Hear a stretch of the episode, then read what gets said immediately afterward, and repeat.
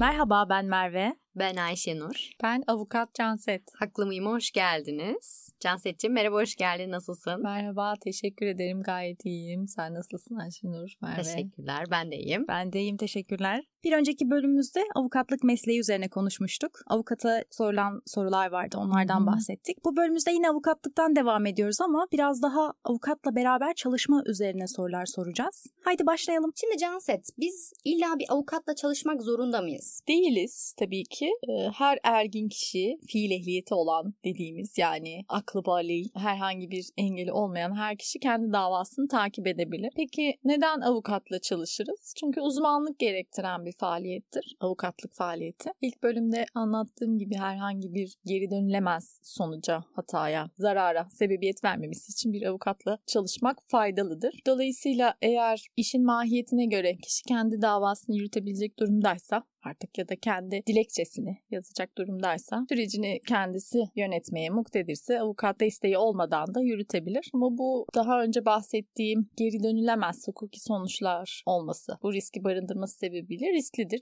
En azından kişi kendi davasını kendisi yürütmek istiyorsa bir önden bir danışmanlık alabilir. Hani ben böyle düşünüyorum ama doğru düşünüyor muyum? Yani bu ilacını kendisi seçmek gibi bir şey. Hani belki de boşuna bir şeyi devamlı içiyorsunuz değil mi? Bir ilacı boşuna içiyorsunuz belki de ya da o size zarar veriyor. Bilmediğiniz bir hastalığınız var. Onun gibi eğer böyle bir fikri varsa bir avukata en azından bu tercihinin yerinde olup olmadığını değerlendirebilir o kişiyle. Şimdi Canset bir avukatımız var diyelim. Biz bu avukata ne sıklıkla ödeme yapıyoruz? Yani aydan aya yapmamız gereken bir ödeme var mı? Şöyle aslında vekilin ihtiyacına göre bu belirlenebilir. Herhangi bir işin e, ücret karşılığı olmamasını sağlamak üzere götürü ücret, aylık ücret gibi belirlenebilir ama hani herhangi bir ticari faaliyeti olmayan özellikle birisi için böyle bir anlaşma gerekli midir? Değildir. Bu yüzden genelde parça başı ücret gibi hani işe göre ücret kararlaştırılır. Hani bir davanız varsa bu davanın bir ücreti vardır. Onu ödersiniz. Ona göre hani devam edersiniz.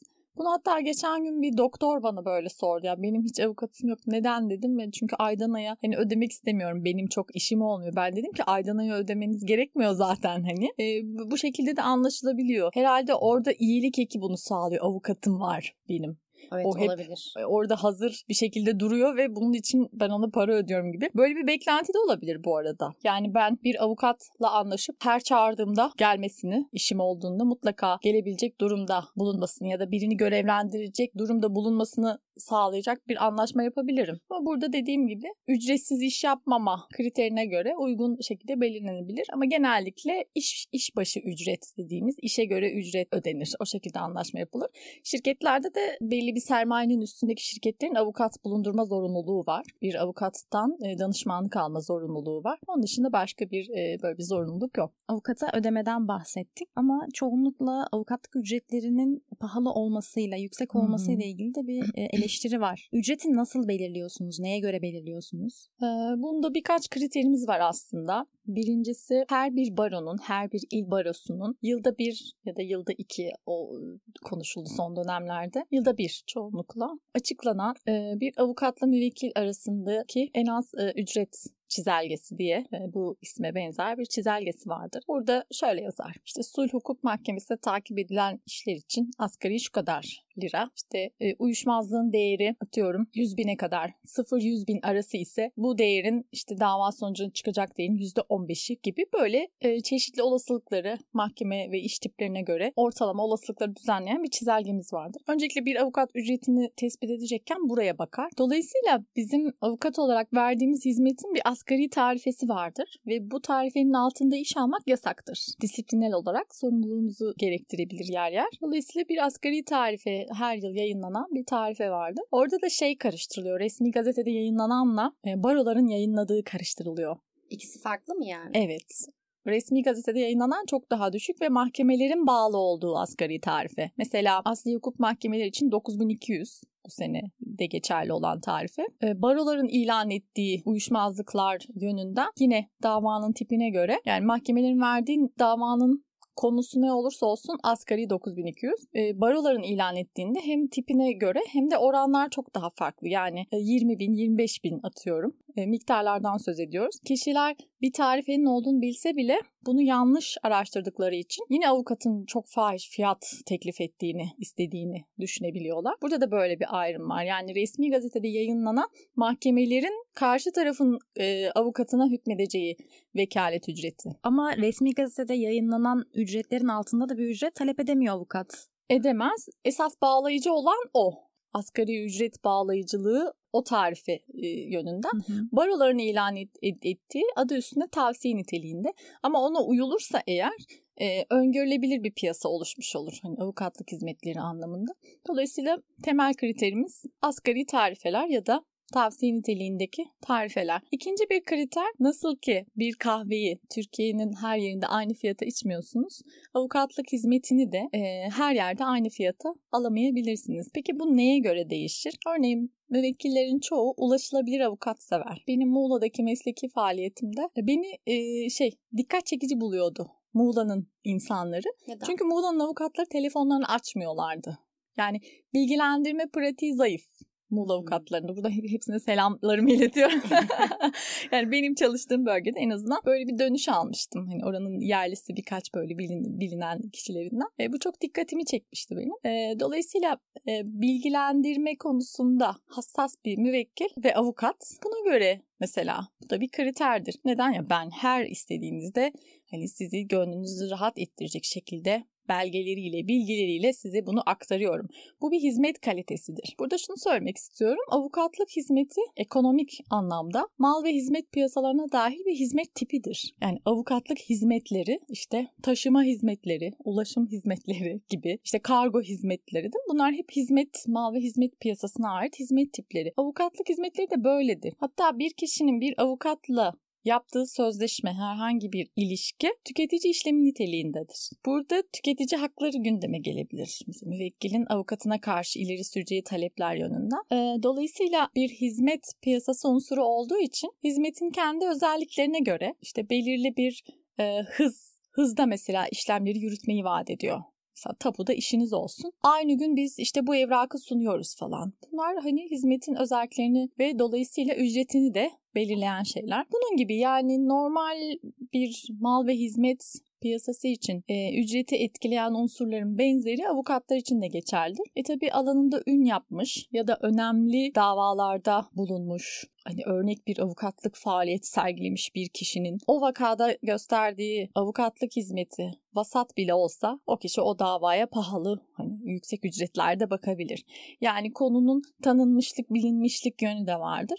Bu çok değişken ama şundan kişilerin sakınmasını önemsiyorum. Çok düşük ücretlerle özellikle tarifenin altında ücretlerle iş yapan meslektaşları yine sonuç vaat edenlerde olduğu gibi, kesin sonuçlar vaat edenlerde olduğu gibi temkinli yaklaşmak gerekir. Çünkü o kişi e, yaptığı faaliyetin kıymetini tam tespit edememiş demektir açıkçası. Bu kurala uymayan bir avukatın işine gösterdiği özen de şaibeli hale gelebilir. Peki avukatlık ücretinde emek ve e, hizmetin dengesi hakkaniyetli Hı-hı. mi sence? Yani avukatlık hizmeti uzun soluklu bir bir e, hizmet. Hı-hı. İnsanlara belki tek e, bir işlem gibi geliyor. Bir kere evet. ödedikleri için belki fazla geliyor. Ama evet. uzun soluklu da bir hizmet alıyor avukattan. Evet. Gerçekten öyle. Bazı dosyalar konusu aynı olmasına rağmen 3 celsede bitiyor. Yani 3 celse ortalama 1 yıl demek. Adli tatili işte duruşma atması şunsu busu 1 yıl demek. Aynı konuda başka bir dava 3 yıl sürebiliyor. Avukat burada aynı ücreti alıyor. Şimdi mesela ile göre tavsiye niteliğindeki ücretlerin değişmesinde bu da etken.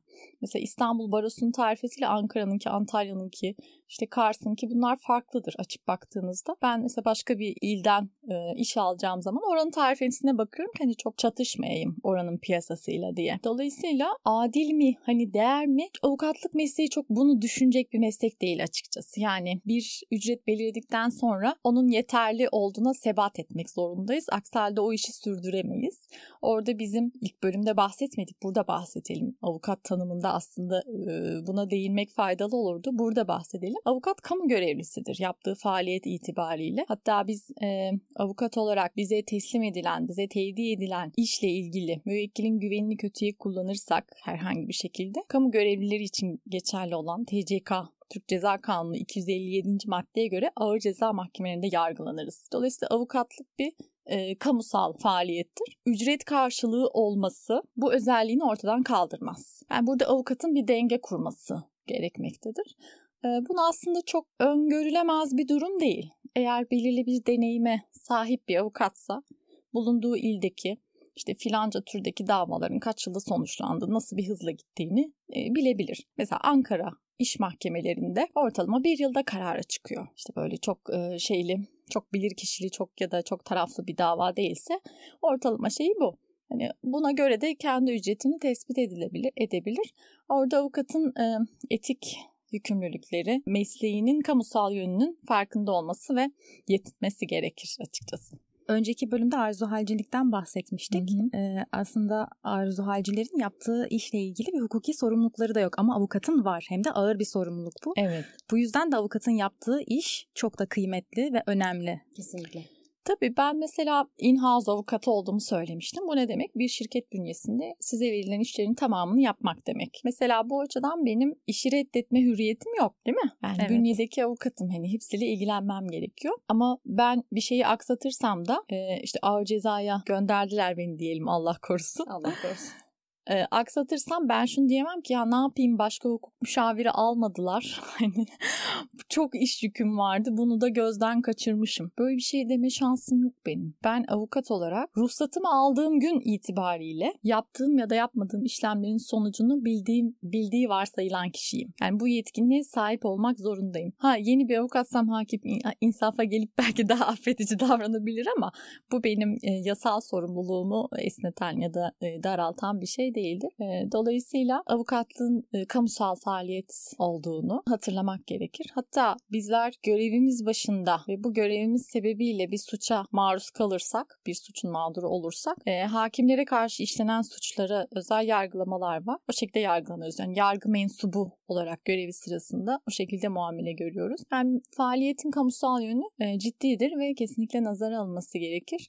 Herhangi bir bahane uzman birisi olarak bir avukat için söz konusu olmaz. Evet ister istemez böyle hani hukuki noktada kafamıza takılan birçok e, soru oluyor. Dolayısıyla biz de bu soruları avukata danışıyoruz. Şimdi avukata danıştığımızda bu danışmak ücrete tabi midir?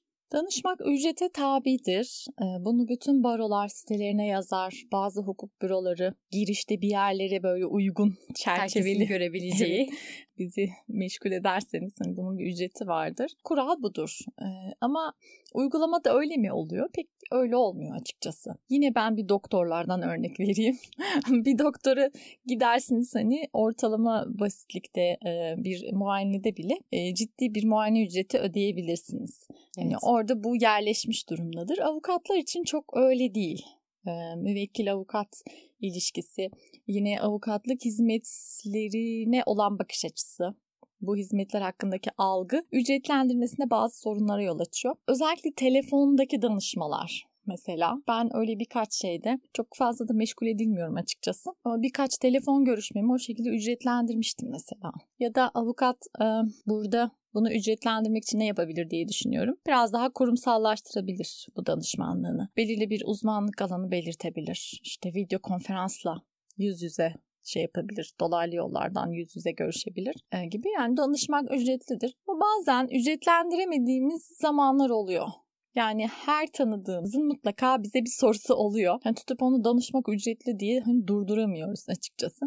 Ama özellikle de o kişiyi yönlendirecek bilgiler veriyorsan hani oradaki bilgi açlığını ya da senin bahsettiğin şeylerin onun karar almasındaki etkisini görebiliyorsun hani avukat olarak. Böyle bir durum varsa özellikle e, hani bunun ücretli olması e, müvekkil için daha iyi ve mümkünse yazılı olması. E, yani ben verdiğim danışmanlıklarda yazılı mı sözlü mü diye sorarım mesela. Yani yazılı olsun ki en azından neye göre hareket ettiğini e, belgeleyebilsin. Ama danışmanlıkta yazılılık e, değil daha çok sözlülük vardır. E, kurumsal şirketler için yazılılık mütalaa verme ya da raporlama gibi yöntemler denilebilir.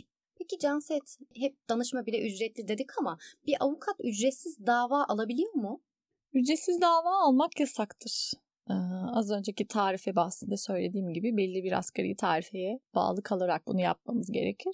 Eğer e, kişinin vekalet ücreti ödeme konusunda bir gücü yoksa adli yardım kurumu dediğimiz yani kurum dediğim bir hukuki bir yapıdan bahsediyorum. Böyle bir kurum yok adli yardım kurumu diye. Baroların e, bu tür başkanlıkları var. Oraya e, kendi maddi durumunuzu, bu konudaki yetersizliğinizi ortaya koyacak istenilen belgeleri e, ekleyerek sunarak e, ücretsiz avukatlık desteğinden yararlanabilirsiniz. Ama e, bunun karşılığı da devlet tarafından avukata ödendiği için burada da yine ücretsiz dava alması yok gibi bir durum söz konusu değildir avukatın. Burada biraz ücretler düşük. Orada hani avukatın e, ücret hakkı konusunda da tartışmalı bir konu açıkçası. Ama kısmen ücretsizlik gibi bir durum var. Yani CMK uygulamalarında da öyle. Ceza yargılamanındaki e, müdafi uygulamalarında da öyle. Adli yardımda da öyle yani. Çok uzun süren davalarda tam vekil sorumluluğuyla çaba gösteriyorsunuz ve hani çok düşük rakamlar alabiliyorsunuz. Burada da tabii zaman içinde umarım iyileştirmeler olur. Kendi meslektaşlarım adına bunu diliyorum. Canset e, bir dava açarken Hı-hı. karşılaştığımız işte dava açılış masrafı, posta Hı-hı. masrafı, bilirkişi masrafı Masraflı gibi bir şey bayağı Evet dava. evet birçok yargılama masrafı var. E, bu yargılama masraflarını avukat mı karşılıyor, müvekkil mi? Yargılama masrafını, giderini ihtiyaç doğduğunda bundan yararlanan kimse hangi tarafsa dava açarken davacıdır bu. Bu talebi ortaya koyan kişidir. O karşılar. Avukatın yargılama giderini ödeme gibi bir yükümlülüğü yoktur. Buna sebep olan şöyle uygulamalar var. Bu algıya sebep olan şöyle bir uygulama var. Bazı avukatlarımız vatandaşa kolaylık olsun diye e, ben masraflarını benden avans kullanabilirsin. Davanı ben açacağım. Daha sonra özellikle de haklılık oranı yüksek olduğunu düşündüğü bir davaysa hani yani ben bunu alırım karşı taraftan gibi düşünebileceği bir şeyse özellikle teşvik edici olması için, kolaylaştırıcı olması için vatandaşa e, bu avansı kendisi karşılayıp yargılamayı ilerletebilir. Ama esas sorumlu olan kişi taraftır. Kim kendi e, yararına, e, kim yani o delilden, o masrafın yöneldiği e, delilden faydalanacaksa yargılama gideri onun e, üzerindedir. Dolayısıyla işte bir avukatın yargılama masrafı konusunda avans vermesi, bu gideri karşılaması başka bir avukatın da bunu yapması gerektiği ya da yapmadığı için de çok da iyi bir avukat olmadığı falan anlamına gelmez. Tamamen meslektaşların kendi uygulamaları. Peki müvekkil yargılama masrafını yatırmadığı zaman avukat o müvekkilin işini yapmaktan kaçınabilir mi? Güzel soru. Evet bu benim e, staj sorumdu bu arada yani ruhsat sorumdu. Biz e, ruhsat alırken mülakata gireriz baro yönetim kurulunun yetkilendirdiği kişiler tarafından. Mülakata alınırız orada bana bunu sordular. Çok güzel bir soru. Şöyle aslında düz mantıkla düşündüğümüzde yahu kişi kendi davasının peşine düşmüyor, daha giderini ödemiyor. Ben niye onun yerine geçip hani sanki benim işim gibi e, düşünebilir. Öyle değildir. Bir avukat bir dosyaya vekalet sunduğunda özellikle diğer işler için zaten e, hani hem çok ciddi bir masraf yok hem de belgeleme problemi olabilir. E, ama özellikle bir davaya vekalet sunduktan sonra onun her şeyinden avukat sorumlu. Eğer müvekkilinde bu konuda bir direnç varsa bununla baş edecek olan kişi de avukattır. Ne demek istiyorum? Dosya bilirkişiye gidecek. İkinci, üçüncü celsede karar çıktı. Dosyanın bilirkişiye tevdiğine, bilirkişi gideri olarak, ücreti olarak işte takdiren 1000 TL'nin davacı yan tarafından karşı 2 haftalık kesin süre içerisinde karşılanmasına diye bir zabıtta yazar bu. Bu arada insanlarda şöyle bir şey de oluşuyor. Onu da hemen anti parantez açayım. Avukatın zaman içinde yani dava devam ederken istediği masraflara hep şüpheyle yaklaşıyor vatandaş. E diyor ben diyor davayı açarken 2000 lira verdim zaten. E kararı da çıkmadı. Niye benden daha hala para istiyorsun? Sen para mı yiyorsun yoksa? Hani Evet bunu çok duyuyoruz. Tabii yani yadırgıyor. Halbuki öyle değildir. O yargılama masrafı konusunda avans kullandıran avukatların da amacı bu aslında. İlişkiyi korumaya çalışıyor hani orada. Ya sıkıntıya girmesin vatandaş. Benim de kafam rahat etsin şeklinde bir yol geliştiriyor. Ee, dolayısıyla iki haftalık süreyi verdi. Ben dönüyorum müvekkile diyorum ki iki haftalık süre içerisinde bu avans yatırmamız gerekiyor. İki hafta içerisinde yatırmamız gerekiyor. Beşinci gün, altıncı gün hala avans gelmedi. Süre işliyor yani tam iki hafta sonra. Eğer ben o para yatırmazsam bilirkişi deliline dayanamıyorum artık. Yani bu, bu e, çoğunlukla davayı kaybetmek anlamına gelir. Yani yaptığım bütün işlemlerin artık hiçbir işe yaramayacak hale gelmesi anlamına gelir. E, müvekkilim bu konuda hala bir direnç gösteriyorsa iki şey yapabilirim. Avukat olarak. Bir dosyadan istifa edebilirim. Bu palyatif bir çözümdür. Neden? Çünkü ben dosyadan istifa ettiğimde yani dosyadan çekildiğimde vekillikten çekildiğimde görevim benim sorumluluğum 15 gün devam eder. Zaten davadaki kesin sürelerin, önemli sürelerin çoğu 15 gün. Dolayısıyla bu benim için yeter bir çözüm değildir. Ama kronik bir problemim varsa müvekkilimle dosyadan istifa etmeliyim. Eğer dosyadan istifa etmiyorsam şöyle bir mazeretim yok benim. Müvekkil masrafı yatırmadı. O yüzden veremedik hakim bey gibi bir şey mazereti sunamaz avukat. Ama şimdi şöyle de düşünelim. Müvekkil en başta parayı sana ödedi mesela. Hı hı. Ve sonrasında siz aranızda bir anlaşmazlık vesaire yaşadınız. Hı hı. O parayı ödediği halde sen istifa edebiliyor musun? Yani herhangi bir sebep ileri sürmeden de istifa edebilirim. Yani bunu ispatlamak zorunda kalmadan istifa edebilirim. Ama burada benim aldığım veka- bir peşin vekalet ücreti varsa bunu iade etmem söz konusu olur. Hani Hepsini mi iade etmen gerekiyor? Ee, verdiği emeğe göre açıkçası. Yani burada taraflar ya anlaşacak ya da uyuşmazlık çıkıyorsa hakim karar verecek. Emek mesai dediğimiz hmm. kritere göre hani orada bir uyuşmazlık olursa ona göre karar verecek. Ee, ama burada e, hani avukatın da bir dosyadan çıkması kolay olmamalı. Yani bizim meslek ilkelerimizde avukat işini sadakatli yürütür işte tam bir özenle sadakatli yürütür gibi. Ee, yani bu konuda kronik bir problem varsa tabii ki böyle bir çözüme gidebilir. Yani bunu e, devamlı karşılamak, üstlenmek zorunda değil avukat. Ama az önceki örneğime dönecek olursak orada bir kişi giderini yatırıp dosyasına yani müvekkilin herhangi bir hak kaybına uğramaması için bu yükümlülüğü yerine getirip daha sonra istifa edip anlaşamıyorlarsa, çözemiyorlarsa yaptığı masrafları talep edebilir avukatın e, şey müvekkilinden. E, dolayısıyla yargılama giderleriyle ilgili yani temel hususlar bunlar ve davada haklı çıkan taraf yaptığı masrafları karşı taraftan tahsil eder. Örnek veriyorum. Ben davacıyım, iş davası açtım. 3428 lira yargılama masrafı yaptım. Davayı da kazandım. İşveren e, davalı taraftan bunu istiyorum. 3428 lirayı ekleyerek ondan icraya koyuyorum ya da ödemesini alabiliyorum. E, çevremden çok sıklıkla duyduğum bir problem var aslında. Hatta daha bundan iki hafta önce e, bir yakınımdan duydum. Hı hı. E, zaten avukat diyor devletten hı hı. para almıyor mu? Benden niye şimdi para alıyor? E hı hı. zaten davayı kazandı diyelim. E, ona yine para verilecek. Ben bir de şimdi verirsem bu sefer yani avukata... avukat kazanıyor benden Aynen gidiyor. öyle. Ya, evet. Bunu gerçekten çok fazla duyuyorum. Evet. Hani belki Merve de e, duymuştur. Kesinlikle ben de çok duyuyorum. Zaten karşı taraftan almıyor musunuz siz vekalet ücreti biz niye Aynen ödüyoruz öyle. diyorlar. Evet. İşte böyle bir durumda avukat vekalet ücretini müvekkiliyle konuşmak istediğinde böyle bir cevap alıyorsa alıyor diyelim. Ee, burada işin aslı ne? Bize anlatır mısın? Hani avukat hep parayı alan taraf mıdır? Evet. Ya şöyle olumsuz bir tabir var benim e, meslekle ilgili beni e, irite eden e tabirlerden birisi avukata para yedirmek yani yedirmek gibi bir tabir var. Çok üzülüyorum duyunca. Ee, böyle şey yolda yürürken duydum geçen gün Sıhhiye tarafında. O kadar da para yedirdik halledemedi falan dedi. Çok aşağılayıcı gerçekten. Tabii bilmiyorum ne tür bir ilişkileri var hani bilemiyorum ama e, böyle bir düşünce var insanlarımızda. Şöyle yani yasal olarak e, avukatın iki tane ücret hakkı vardır danışmanlık ücretini falan geçiyorum bir dava ile ilgili olarak. Bir, müvekkiliyle arasında kararlaştırdığı ücret nedir o? Atıyorum 100 bin liralık bir alacak. Davayı kazanırsam 15 bin lirası benim. Neyin 15 bin lirası? Karşı taraftan alıp davacıya verdiğimiz şeyin paranın içinden. Bir de mahkeme kararını verirken haklı çıkan tarafın avukatına bir vekalet ücretine hükmeder. Az önce söyledik ya resmi gazetede yayınlanan diye. Evet. O asgariye sadık kalarak bir vekalet ücretine hükmeder. Onu da karşı taraf avukata öder. Yani karşı taraf avukatı için. Şimdi şöyle bir algı var. Ben sana şimdi ödeyeyim. Bazı, bazıları da onu diyor. Ben sana işte atıyorum 15 bin lirayı ödeyeyim. Ben davayı kazanacağım ya. Hı. Sonra sen karşı taraftan alacaksın ya. Hı. Onu sen bana ver o zaman. Böyle bir şey var. Bu iki ücret ayrıdır. İkisi farklı ücretlerdir ve yasal hakkıdır avukatın bunu talep etmesi.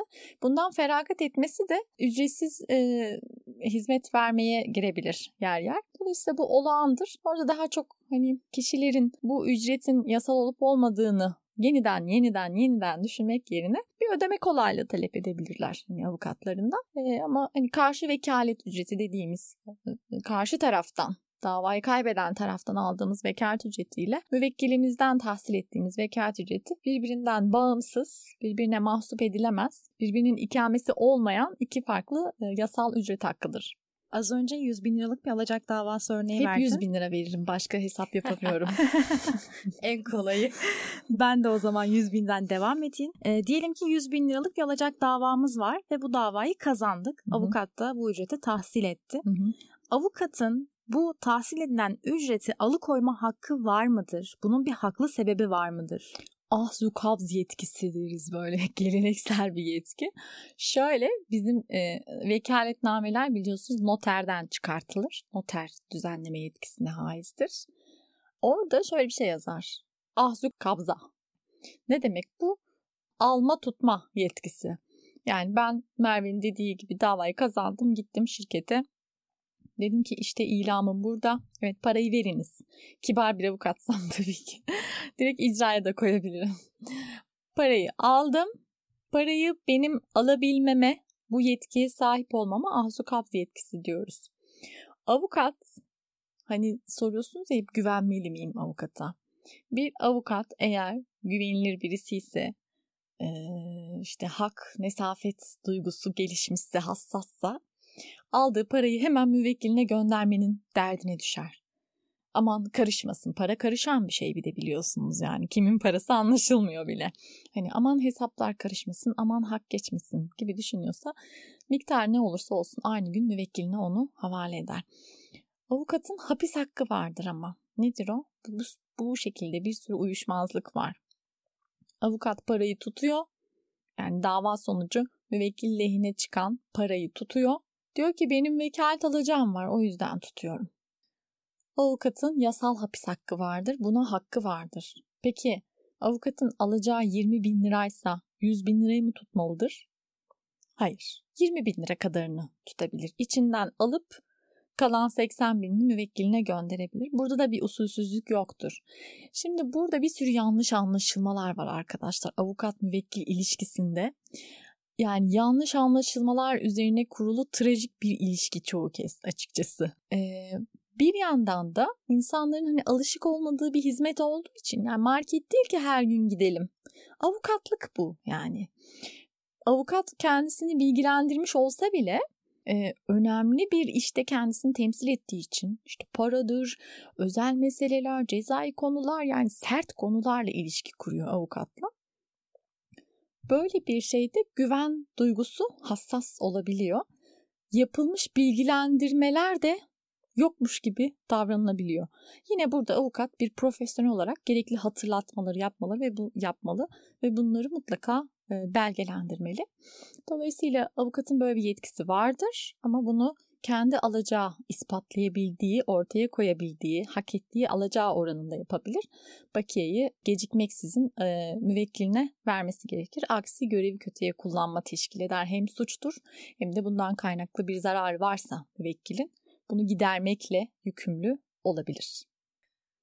Ee, avukat denince akla ilk gelen şeylerden biri avukat mı? Hmm, çok iyi yalan söylen gibi söylemler oluyor. ee, sen sen de ister istemez bunlarla karşılaşmışsındır evet. diye düşünüyorum. Bu söylemleri nasıl değerlendirirsin? Öncelikle ben burada neye yalan dediğimizi bir anlamak istiyorum. Bu söze böyle başlayınca şimdi insanlar içinden ha evet şimdi yine avukatlık yapacak. Sizi dolandıracak. bir yalan gelecek gibi düşünebilirler. Ee, ama yok yani mümkün olduğunca dürüstçe cevaplayacağım. Hatta bir davamda şu an hali hazırda bir yalanı sürdürüyorum yani açıkçası. Hiç orada kendimi aklamaya çalışmayayım. Ee, ama şunu ayırt etmek istiyorum. Birinci bölümde söylediğim gibi avukat müvekkil aleyhine hiçbir şey yapamaz. Gülemez bile. Yani müvekkili aleyhine gülmek diye bir şey vardı. Yani karşı tarafın mesela avukatıyla konuşursunuz gülersiniz der ki karşı tarafın avukatıyla arkadaş bu beni satıp şey yapacak falan. Ben bunu duydum. tabii tabii acayip şey. Özellikle küçük yerlerde hani bütün meslektaşlar birbirini tanıyor bir de. Ee, ben Marmaris'teki avukatlığımda karşı tarafın avukatı hani arkadaşım hiç yüzüne bile bakmazdım şey müvekkil varken. Yanlış anlar çünkü. Hani halbuki o senin arkadaşın. İş ayrı, arkadaşlık ayrı dediğimiz şey tam olarak öyle. Dolayısıyla ben kesinlikle müvekkilimin aleyhine davranamam. Şimdi gelelim bir diğer tarafa. Müvekkilim gelmiş, beni bir çare bilmiş, bana danışmış, bana belgelerini teslim etmiş, özelini açmış. Bireysel doğruluk, dürüstlük ilkelerimle davranacaksam ve vakada bir problem varsa benim o işi almamam gerekir. Bunun yasal şeyi vardır. avukatlık kanunu der ki avukat eğer kendisine gelen işte bir yolsuzluk, bir haksızlık görürse ya da sonradan bir yolsuzluk, haksızlık çıkarsa bu işi reddetmek zorundadır der. Benim avukat olarak böyle bir yetkim varken ve böyle bir sorumluluğum varken bunu yapmayıp işi alıp dürüst olmak pahasına müvekkilimin aleyhine davranırsam ya da yeterince istikrarlı bir şekilde onu savunamazsam ben görevimi dürüst olmama rağmen görevimi kötüye kullanmış olurum. Yani burada bir menfaat çatışması olabilir. Avukat bu tarz bir menfaat çatışmasına girdiğinde hangi menfaatler? Kendi etik ilkeleriyle müvekkilinin menfaatleri, somut durumdaki menfaatleri. Böyle bir çelişki yaşadığında bir tercih yapmak zorunda. Ya müvekkiline ayak uyduracak, görevi kötüye kullanan avukat olmamak için ya da etik, çok etik olduğunu düşünüyorsa o an öyle bir ihtiyaç içerisindeyse işi reddedecek. Uygun bir zamanda işi devredecek veya e, hiç almayacak. Dolayısıyla müvekkilinin lehine davrandığın her an yalan söylemiş olmuyorsun. Mesela bir belgeyi gizliyorsan yalancı değilsin. Hani Sadece ortaya koymamışsın. ortaya koymamışsın. Bu en sevdiğim yöntem. yani şunu demek istiyorum. Ha bir de şöyle bir durum var. Kavramsal olarak yalanı yani bu konuda bence yanlış anlıyoruz. Ha avukat ya, ya ilahi adaletin yeryüzündeki temsilcisi değil. Yani avukat evet adalet ilkelerine göre davranmak zorunda. Evet meslek ilkelerine göre davranmak zorunda. Ee, işte karşı tarafa zarar vermeyecek ya da müvekkilini veya karşı tarafı incitmeyecek davranışlarla mesleğini ifa etmek zorunda. Ama avukat tamamen işte doğruyu yanlışı bir e, ilahi bir hakem gibi hani hepsine göre davranmakla yükümlü ya da buna yeterli birisi değil avukat. Dolayısıyla e, müvekkilinin lehine olacak şekilde davrandığı her an yalan söylemiş olmaz. Bu bir. Kenara aldım. Devamı geliyor. Tabii şimdi ben benim yalancılığım örneğinden gideyim. Bir davamda mesela bir paranın elden alınması var. Elden teslimi. Bu arada paranın miktarı 90 bin. Çok şaşırtıcı. 100 bin değil. 100 binin dışına çıktık.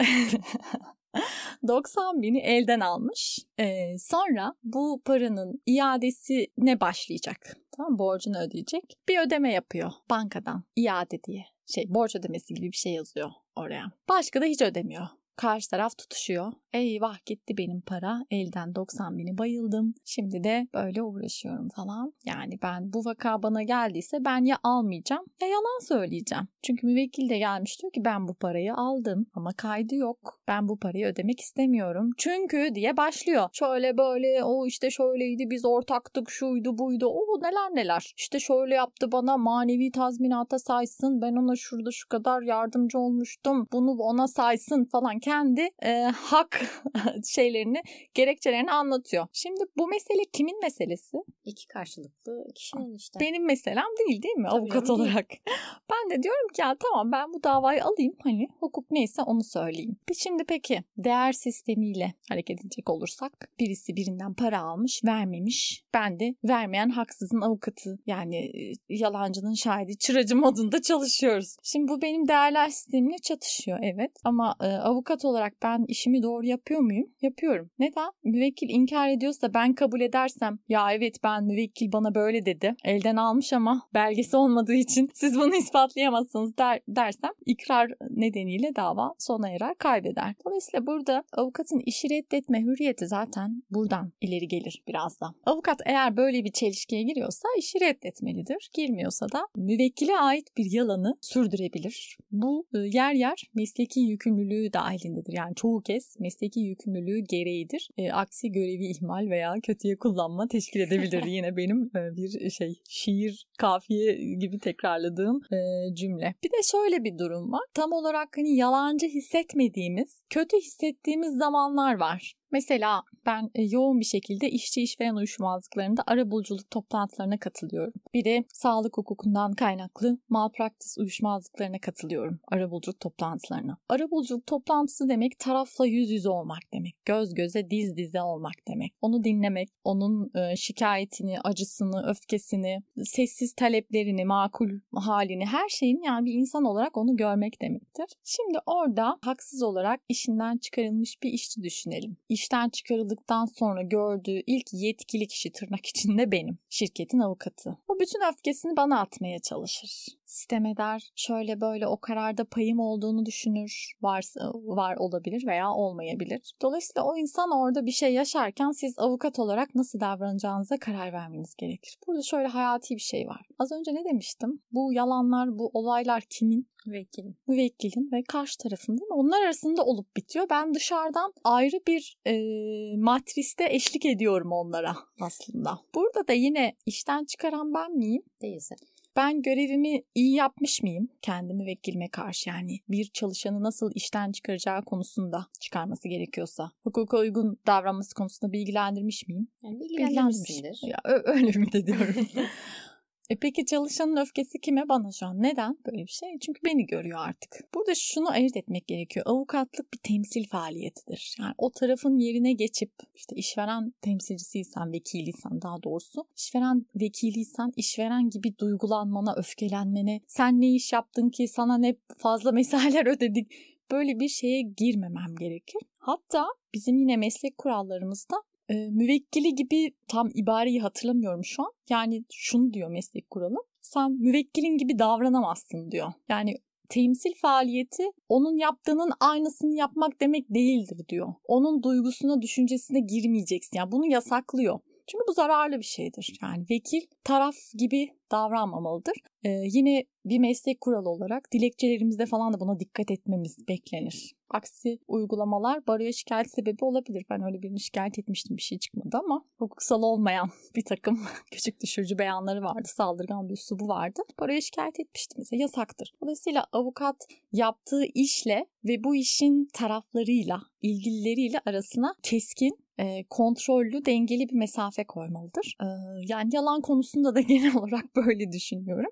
Dediğim gibi müvekkilin lehine davranmak hani yalancı olmak e, demek değildir. Ama yer yer yalanına ortak olmak zorunda hissedebilirsiniz avukat olarak. Böyle bir durumda da uygun bir zamanda, uygun bir şekilde zarara yol açmayacak şekilde işi bırakmak mümkün. Dürüstçe bir cevap aldığımız için gerçekten şahsım adına çok teşekkür ediyorum. Ee, şimdi biz insanlar olarak gerçekten beklentileri, istekleri çok fazla olan bir milletiz açıkçası. Gerçi herkes böyledir aşağı yukarı. Bizim bir avukatımız var diyelim. Hı hı. Avukatımızdan etik olmasa da bir şeyler isteyebiliyoruz. Onun yapmasını Evet. bekleyebiliyoruz. Peki böyle bir durumda e, avukat bunları yapmalı mı?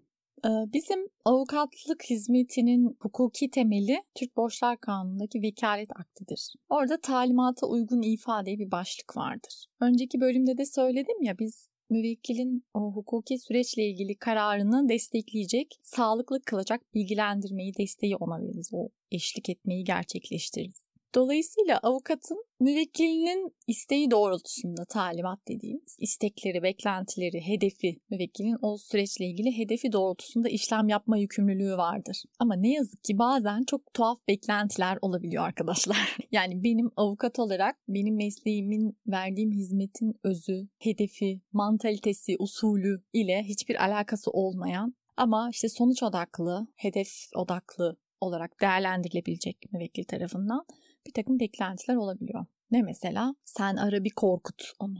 Yani sen ara bir korkut. Mesela ne demek? Yani bunun hiçbir e, avukatlık mevzuatında böyle bir şey bulamazsınız. Şöyle bulursunuz. Yasaktır. Yani karşı tarafla iletişime geçmek yasaktır. Neden? Çünkü ben bir kamu görevlisiyim. Ben hukuki bir yolu işleteceğimden bahisle de olsa bir tarafı arayıp karşı tarafı arayıp bu şekilde onu taciz etmem bana yakışmaz. Meslek onuru dediğimiz yine ilkelerden alıntı yapıyorum size avukatlık kanunumuzdan meslek onuruyla bağdaşmaz. Ha müzakereci avukatlığı bunun dışında tutuyorum. Yani bu da şu an gelişmekte olan bir şey. Neyi kastediyorum? Merhaba ben avukat Canset. Merve'nin part-time avukatıyım. Şu konuyla ilgili Merve benden destek istedi. Sizle görüşmem mümkün mü? Bunu değerlendirmek istiyorum. Ya da işte bir avukatınız varsa yönlendirebileceğiniz iki meslektaş konuşmamızı sağlayabilir misiniz falan. Şimdi bu da gelişen müzakereci avukatlık yeni bir şey söylüyorum. Önleyici avukatlık gibi. Hani gelişmekte olan bir faaliyet türü açıkçası. Buna da belli bir alan açmak gerekir. Çünkü aksi halde çok çatışmacı, e, pozisyon odaklı böyle uçmazlığa götüren devamlı süreçlerin sujesi oluyoruz avukat olarak. Bunun yerine önleyici yine avukatlık hizmetine yer vererek müzakereci yöntemlerle, uzlaşmacı yöntemlerle de biz bu faaliyeti yerine getirebiliriz. Bunu da bunun dışında tutmak gerekiyor. Ee, yani kimsenin, hiçbir avukatın karşı tarafı korkutarak bir hani sonuca ulaşmasını istemek e, doğru değil. Bunun yerine tekniği olan, bilimsel yöntemleri olan işte müzakere etmek, e, ara buluculuğa gitmek gibi hani, e, diğer e, uygun yöntemleri işletmesi gerekir. Burada eğer avukat bu olayda olduğu gibi yani birini rahatsız etmek bahasına müvekkilin talimatını yerine getirmek gibi bir şeyle karşı karşıyaysa tabii ki etik olanı seçmelidir. Burada insanları buna ikna etmek çok zor da değil. Yani yalnız e, işte Ahmet Bey siz e, ara konuş diyorsunuz ama insanlar bir avukattan bu şekilde bir telefon geldiğinde tam tersi tepkiler verebilirler. Yani işte sen bir konuş o dinler seni diyorsunuz siz ama e, yani avukat adı şey bir kere hani. Ben bunu kabul ederim mesela yani. Benim danışmanım de derim mesela bazen. Danışmanım der misin derim. Avukatım değil de. Çünkü avukat deyince böyle başta dedik ya şey böyle biraz yırtıcı dişli falan böyle evet. e, biraz hani vahşi bir şey gibi algılanıyor. İnsanı direkt savunmaya e, Tabii, geçiriyor. savunmaya geç, geçiriyor. Ay bir şey dersem aleyhime olur mu falan hani geliyor yani biz bunu özel ilişkilerimizde bile yaşıyoruz. Hani babam mesela Zor bir, bir kez meslek. babam bir kez bana kızmıştı mesela avukat gibi konuşma falan diye böyle hani e, belki de yapıyoruz yani hani biraz itici olabiliyor. Konuşmak, ikna etmek ve kazanmak üzerine kurulu bir sistemdeyiz çünkü. Dolayısıyla avukat eğer böyle bir çelişki yaşıyorsa müvekkilini ikna etmeli, anlatmalı ona ve belli teknikleri olduğunu, bu teknikleri uygulamasına izin vermesi gerektiğini, artık beklenti katı ve ısrarcıysa zaten hani birlikte çalışamazsınız o kişiyle. Dolayısıyla diğer hani konularda olduğu gibi etik bir çatışmaya giriyorsa kendi içinde ve hukuka aykırı, yolsuz vesaire hani bir durum varsa bunu yerine getirmemesi gerekir. Bırakın talimata uygun davranmayı bu talimata aykırı e, hareket etmesi gerekir. Bu şekilde ancak iyi bir avukat olabilir. Canset mesela ben sana vekalet verdim. Hı hı. Avukatım olarak seni seçtim yani. Ee, ama duruşmalara gidiyorum ve avukat olarak seni görmüyorum duruşmalarda. Her seferinde farklı birisi geliyor. Adlarını da bilmiyorum bu duruşmaya katılan avukatların. Hı hı. Yani aslında burada ben avukatımı seçememiş hı hı. oluyorum bir hı hı. yerde. Bu durum usulsüz mü? Çok güzel bir soru. Bununla ilgili hatta webde bir e, esprili bir sayfa vardı. Çok gülmüştüm bir, bir şey katip diye bir sayfa. Orada avukatı takip edemiyor artık. Yani her celse başka bir avukat geliyor. Tabii çok fazla değişmesi bunun çok güvenli değil. Ama önce işin esasından cevaplayacak olursam şunu söylemek istiyorum. Yine o çıkardığımız genel vekaletnamelerde tevkile diye bir yetki yer alır vekaletnamenin şablonunda. Ahzü kabza gibi tevkile ne demek?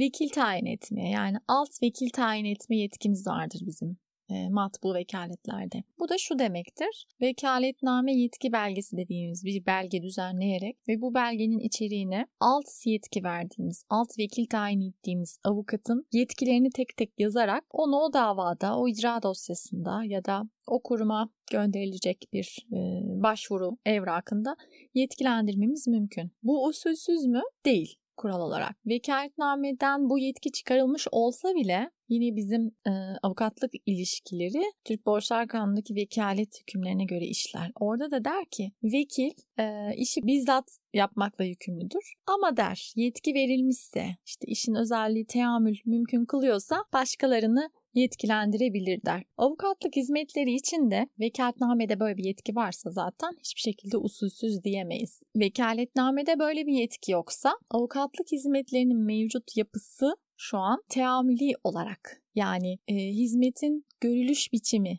anlamında alt vekil tayinine çok yatkın. Ne demek istiyorum? Artık büyük hukuk büroları var. Üstadların verdiği örnek vardır. Hep bir daktilo, bir masa bir dolapla, dosya dolabıyla avukatlık olmaz der artık. Yani avukatlık hizmeti artık bir organizasyon haline gelmiştir. Bir e, hizmet tipi olarak birden fazla kişiyle birlikte ancak ifa edilebilen bir e, hizmet haline gelmiştir. Dolayısıyla hizmetin yapısı gereği de başka avukatları yetkilendirerek süreci yönetmek e, mümkündür. Bir usulsüzlük yoktur. Peki neye dikkat etmek gerekir? O dosyaya gönderilen, o dosyada görevlendirilen e, ikinci avukat, tanımadığımız avukat dosyadan diğer avukat kadar sorumludur. o duruşmada vereceği bir beyan dosyanın esasına önemli etkiler de bulunabilir. Veya dosya devamlı bu şekilde alt vekillerle takip ediliyorsa hız kaybedebilir, ileri sürülmesi gereken şeyleri kaçırabilir. Hakimin ihtiyaç duyduğu taraflardan o celse davayı aydınlatmak için o celse istediği bir bilgiyi veremeyebilir dosya kapsamına hakim olmadığı için. Dolayısıyla devamlı değişen, her duruşma değişen alt vekiller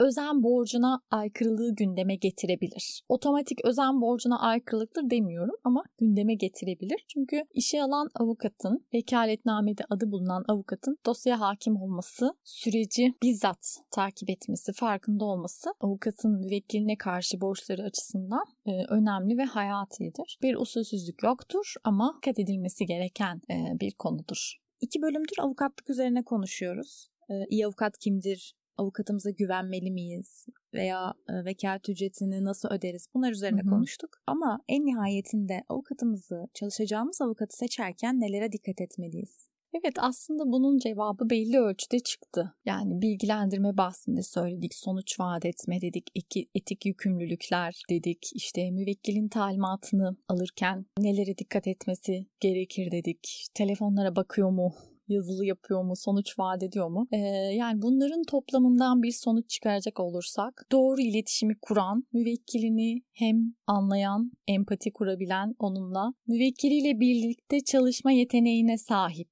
Yani tamam aldım beni sen karışma tavrı doğru değildir bir avukat için. Ama müvekkilini çok karıştırmak da dosyaya böyle devamlı hani şey gibi aynı böyle modern anneler olur ya çocuk gık deyince hani şey yapar hemen.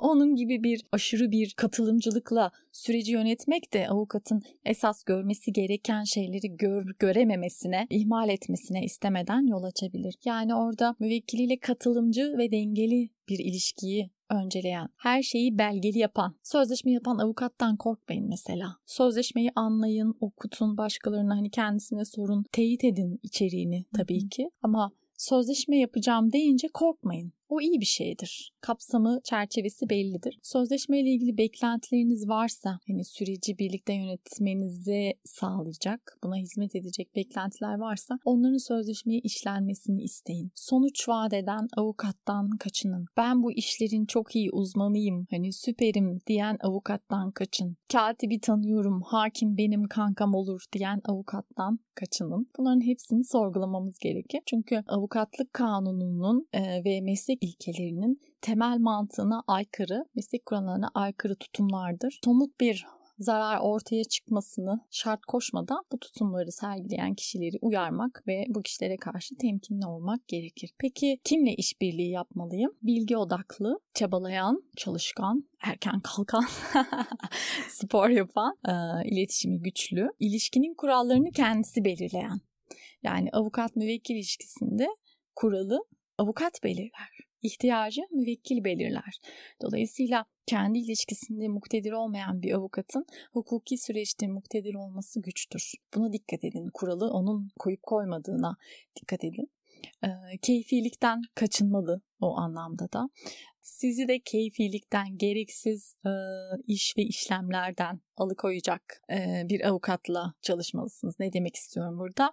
Beni az önce programdan önce birisi aradı mesela bir e, büyükelçilik çalışanı. Daha önceki bir dönem çalışmasındaki kremini almak istiyor falan. Şimdi konuyu anlattan dedim ki yani burada sen alamayacaksın bunu. Neden? Zaman aşımına uğramış çünkü. Yani ben bu davayı açsam karşı taraf zaman aşımı diyecek. Dosya kapanacak. E, açtığımız 2000 liralık dava masrafıyla kalacak. Ben bir de vekalet ücretinden biraz peşin alacağım. Onu da geri vermeyeceğim falan. Yani böyle şeyler olacak. Ben dedim ki sen bunu alamazsın. Bu zaman aşımına uğramış hani. Bu vekil sorumluluğu olarak benim bu bunu yapmam gerekir. Ama ben oradan 3000 liracık e, alacağım diye ya zaman aşımı itirazında bulunmasalardı ki böyle bir şey var hukuken. Karşı taraf zaman aşımı defi ileri sürmediyse teknik olarak o şey devam eder. O dosya devam eder kazanabilir. E hani ya ama sürmeyebilirdi o yüzden ben öyle yaptım diyemem. Çünkü ortalama bir davalı zaman aşımı defini ileri sürer. Dolayısıyla müvekkilin lehine davranan, onu tabiri caizse gaza getirmeyen, rasyonel ve e, bilimsel bir şekilde onu yönlendiren avukatlar iyi, hoş avukatlardır. Hepsine saygılarımı sunuyorum. Evet bu güzel sonla bu bölümümüzün sonuna geldik. Peki bu bölümümüzde neler konuştuk? Avukatlık ücreti konusunda bilgi sahibi olduk. Avukata danışmanın ücrete tabi olup olmadığını öğrendik. Avukat ücretsiz dava alabilir mi sorusunu yanıtladık hep beraber. Son olarak da çok önemli bir konu olan avukat seçerken dikkat etmemiz gereken noktalara değinerek programımızı sonlandırdık. Bir sonraki bölümümüzde görüşmek üzere. Görüşmek üzere. Görüşmek üzere. Avukat her davaya bakabilir mi? Dava masraflarını kim öder? Davamı nerede açmalıyım? Kendi davamı kendim açabilir miyim? Kiracımı nasıl tahliye edebilirim? Kombin bozuldu. Tamir masrafını ev sahibi ödemez mi? Nasıl suç duyurusunda bulunabilirim? Tüketici hakem heyetine başvurumuzu nasıl yapabiliyoruz?